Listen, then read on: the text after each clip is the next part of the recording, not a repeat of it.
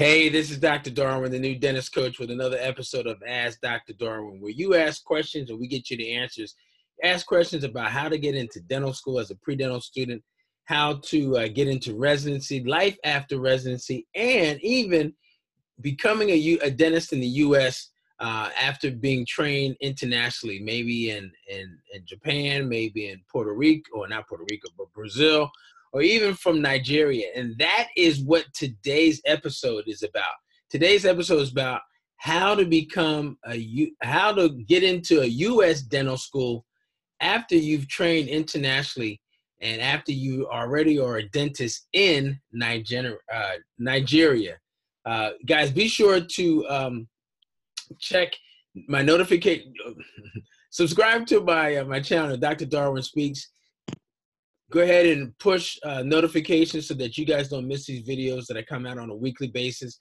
Very, very good content. So, again, today, what you're going to learn today is some tips and some strategies on how to apply to U.S. dental schools as an international dentist, spe- specifically an international dentist that's trained uh, in Nigeria. Today, we're, we're joined with uh, Dr. Mayowa Sen, uh, Senosi. Did I say it right? Yes. Yeah, Yes, yes. Dr. Senosi, how you doing? Tell us a little bit about yourself. yeah. My name is uh, Mayo Sanusi, uh, a dentist from Nigeria. I graduated from the dental school in the year 2014. So I had my internship program at the National Hospital, Abuja, in Nigeria. So afterwards, then I decided to move to the United States in 2017. So to pursue my dental program here in my dental career here in the United States. So That's great, man. So you've been here since when? You've been to the U.S. since how long? by 2017. 2017. Okay. So you got your and when you got your dental degree in Nigeria. What year? 2014. Okay, so 2014. So you've been here uh, a little bit over a little bit over a year. So welcome. How do you like it so far being in the U.S.? Oh, it's been great. It's been great. Good, good. Now what are you now what are you currently doing?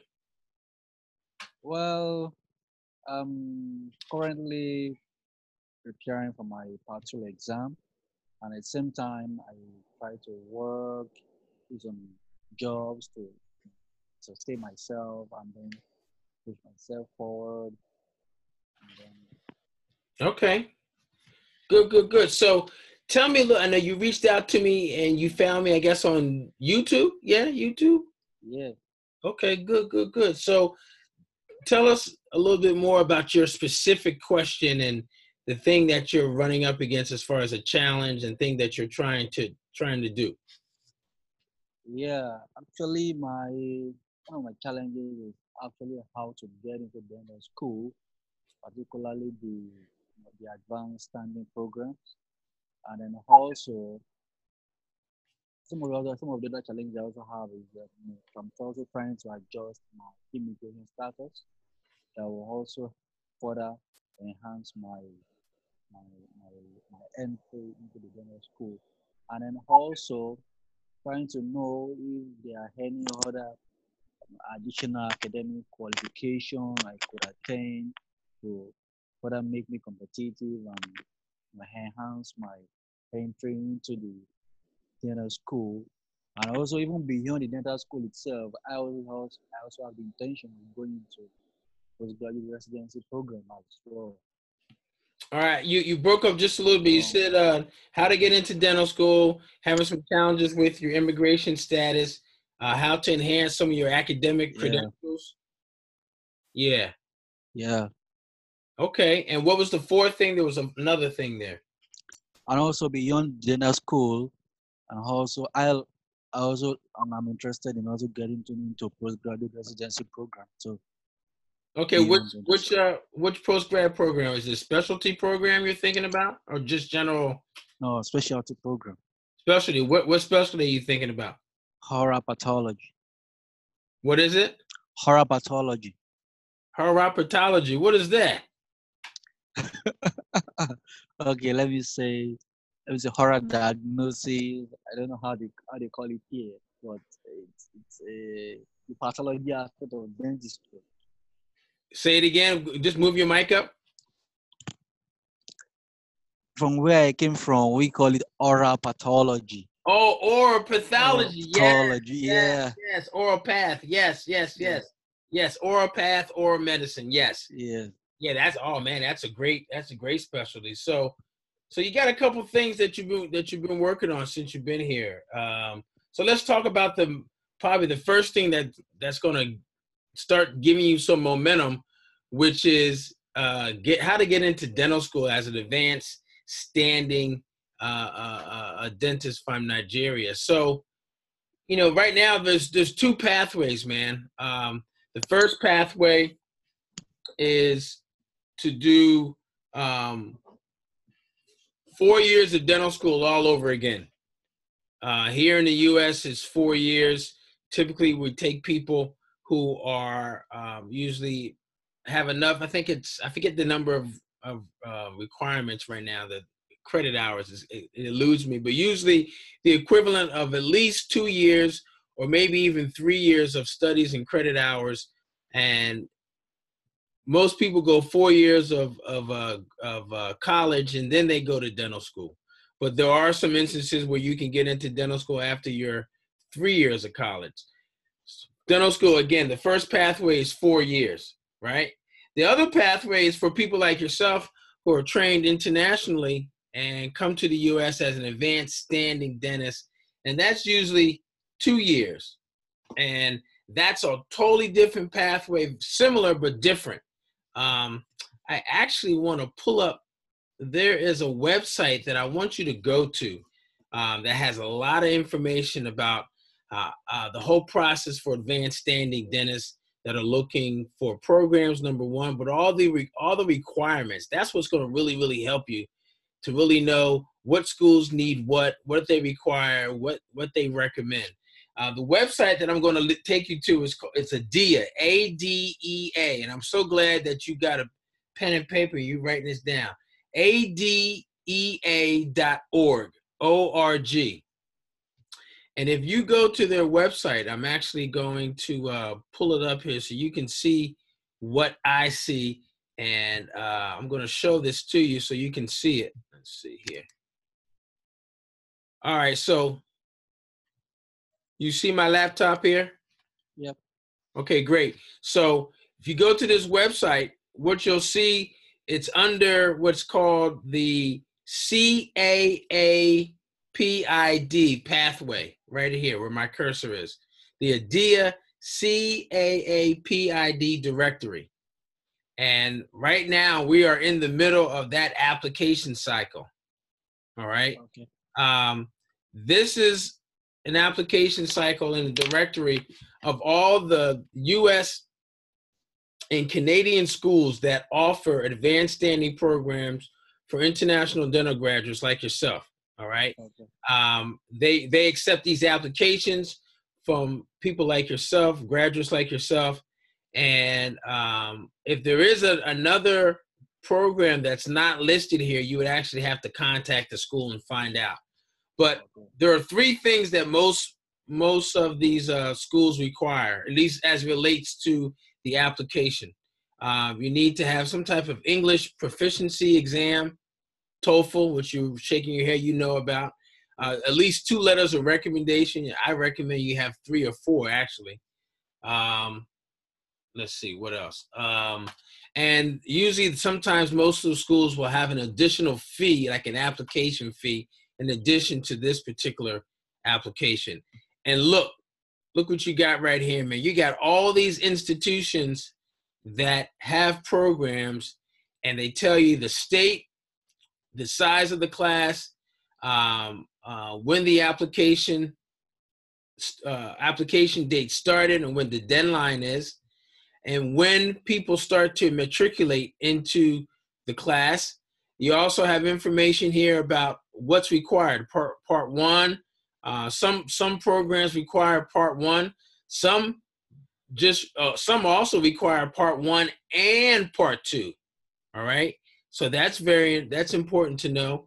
Some of the programs um, will accept, not require, but accept what we call the ADAT, which is the Advanced Dental Admissions Testing uh, Test.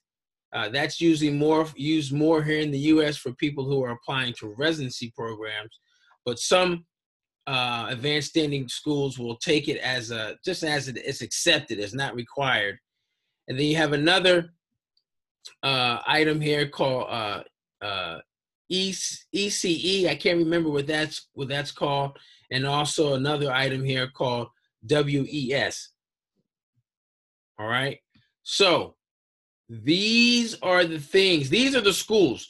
You've got schools in Alabama. You've got uh, oh man, you've got one, two, three, four, five, six schools in California. Uh, I know you're in Maryland, so that might be a little bit too far away. Uh, University of Colorado, Howard University, that's in your backyard, not too far from you. All right. University of Florida also has an advanced standing program. Uh, University of Iowa, Southern Illinois University, and um, in, uh, in Illinois, University of Illinois in Chicago, UIC, which is in which is actually in Chicago, Indiana University, Louisville, Boston University on the East Coast here, uh, Tufts, Michigan University, Michigan, Rutgers in New Jersey. Here in New Jersey, where I'm at, is uh, there's a school UNLV, uh, Columbia University, which is in New York, New York University, NYU, uh, Buffalo and upstate New York. Uh, two schools in, in Pennsylvania, which again are close to you. I'm mentioning those. Temple, all right, they have a, a Temple has a program, and also University of uh, Pennsylvania has a has a program. University of Puerto Rico has a program as well. So you've got one, two, three, six, eight, 10, 12, uh, another 17, 19, 20, 21, 22. You got about 25, actually, let me go back, about 30 schools 30 schools that have advanced standing. All the information that you need to know as far as uh, the application deadlines is right here on this website. So this is going to be a great resource for you. Have you started looking at programs or looking at schools as of right now? Yeah, I've started going through through them, trying to familiarize myself with how how the application cycles goes. Yeah, so I, I would think for you, you you probably want to go through maybe that two year program, this advanced standing program, um, and uh, it's it's going to be very competitive. As you can see, the the class size is is is much smaller than most of the typical sizes. Like for example, at the uh, let's see, uh, at Howard University, they only take ten up to ten people whereas their their total class is closer to like maybe 80 or 90 right? So they're only really taking up to about 10% of their normal class. Uh, schools like nyu which is the biggest dental school as far as number of students they take uh, they have over 350 students in their regular classes. But for their advanced standing class they take anywhere from 5 to 15 people and uh, again, these advanced standing programs are going to be very, very competitive. Uh, as you can see at NYU, the application deadline uh, was back in December of 2018, and they're starting in May. So most of these programs, because of their two-year program, um, it's actually more. It's more like, I would say, more like um, 24, but more like 30 months because they have you start in May and then uh, for a year, about 18 months, you're kind of with your group, your own group, and then you get infused into the uh, the, uh, the the D4 students or the senior dental students, usually your last year. But again, this is a great resource for you.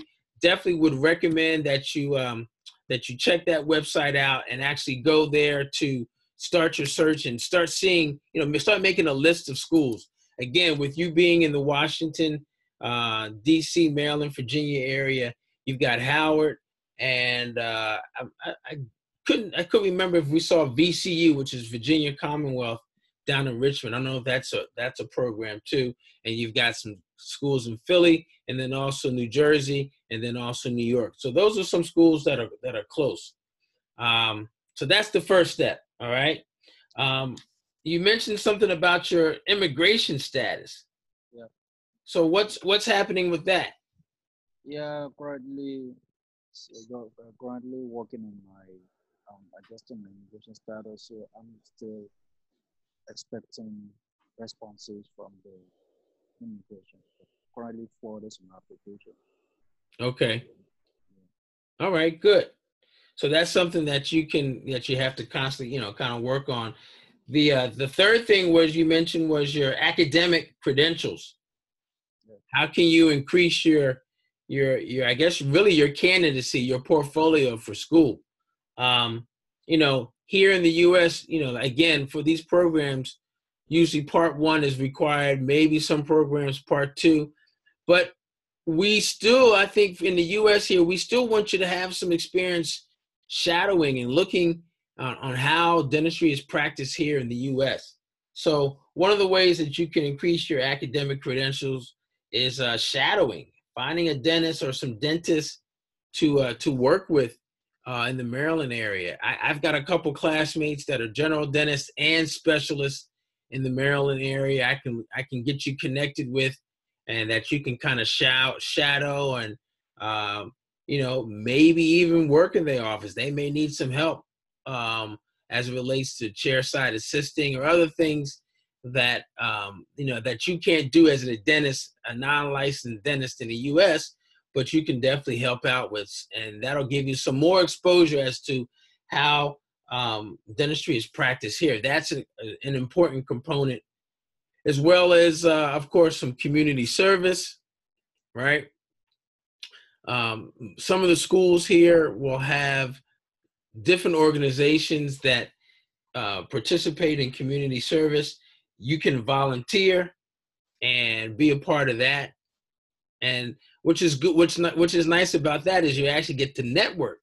You get to network with some current dental students at different schools who will eventually could eventually lead you to some of the admissions counselors, the admissions uh, committee people on uh, at the school that are that are taking part of the selection um, process. So that's another reason to do some networking, not only because it's required, but also so I mean uh, to do some community service so you can do some networking um, as well. All right. Um, and, I, and I think um, I think the other thing that you can do is you know, again, be out in in different types of environments where where people can get to get to know you and meet you. Right now, your biggest obstacle is nobody knows who uh, Dr. Uh, Seno uh, San no Sanosi no who, who Dr. Sanosi is. right? No one knows who you are right now. Yep.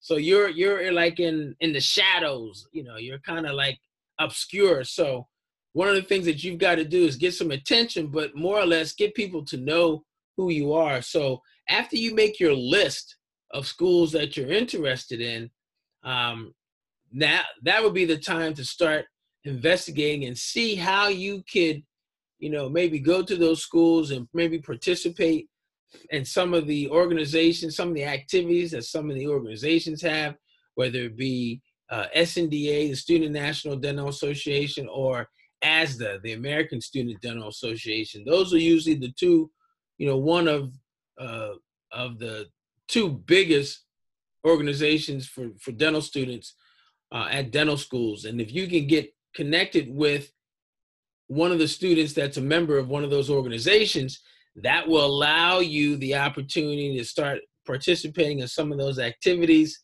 Um, some some of that content, some of those experiences you can include in your personal statement because you're going to need that for dental school here.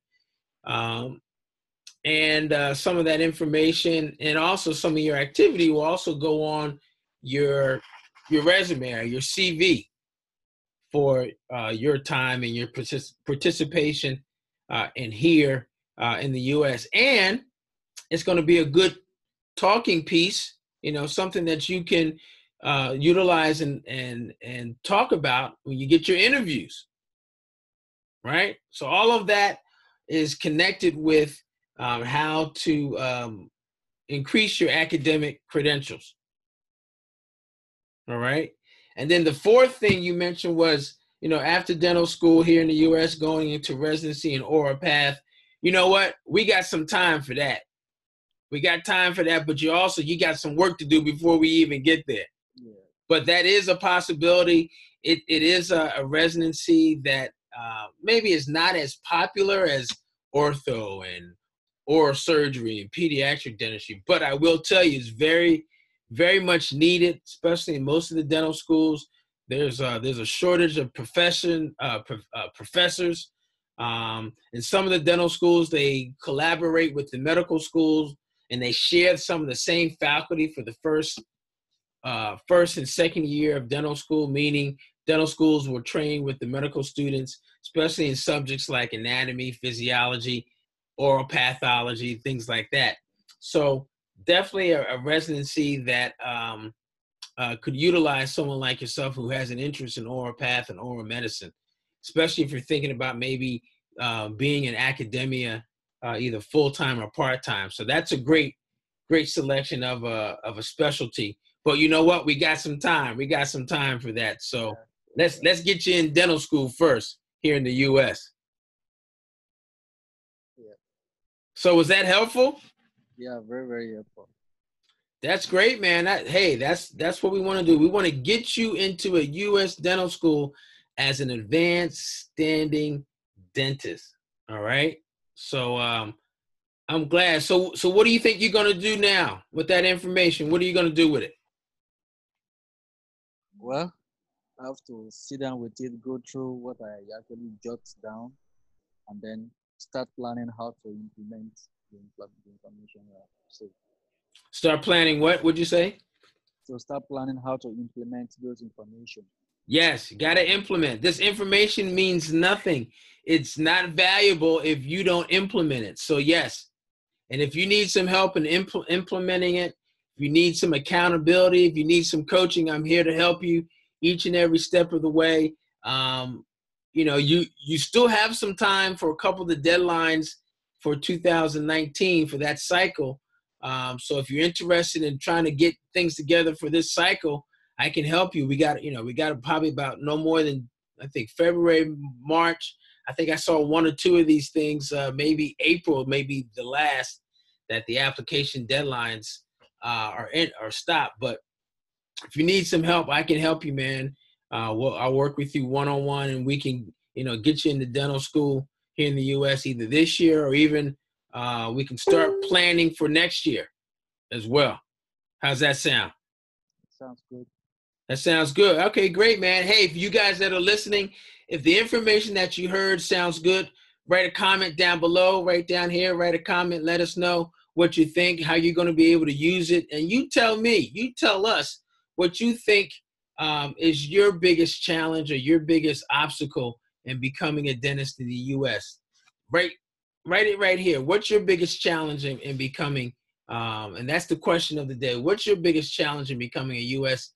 Uh, a licensed dentist in the U.S.? Again, guys, thanks for um, thanks for listening. Make sure you check out the next video. Actually, yeah, right here. The next video is going to be coming right here. There's going to be another one right here as well. Check out those videos, and hopefully they help you. All right, Doctor. Uh, Dr. Mayowa, yeah.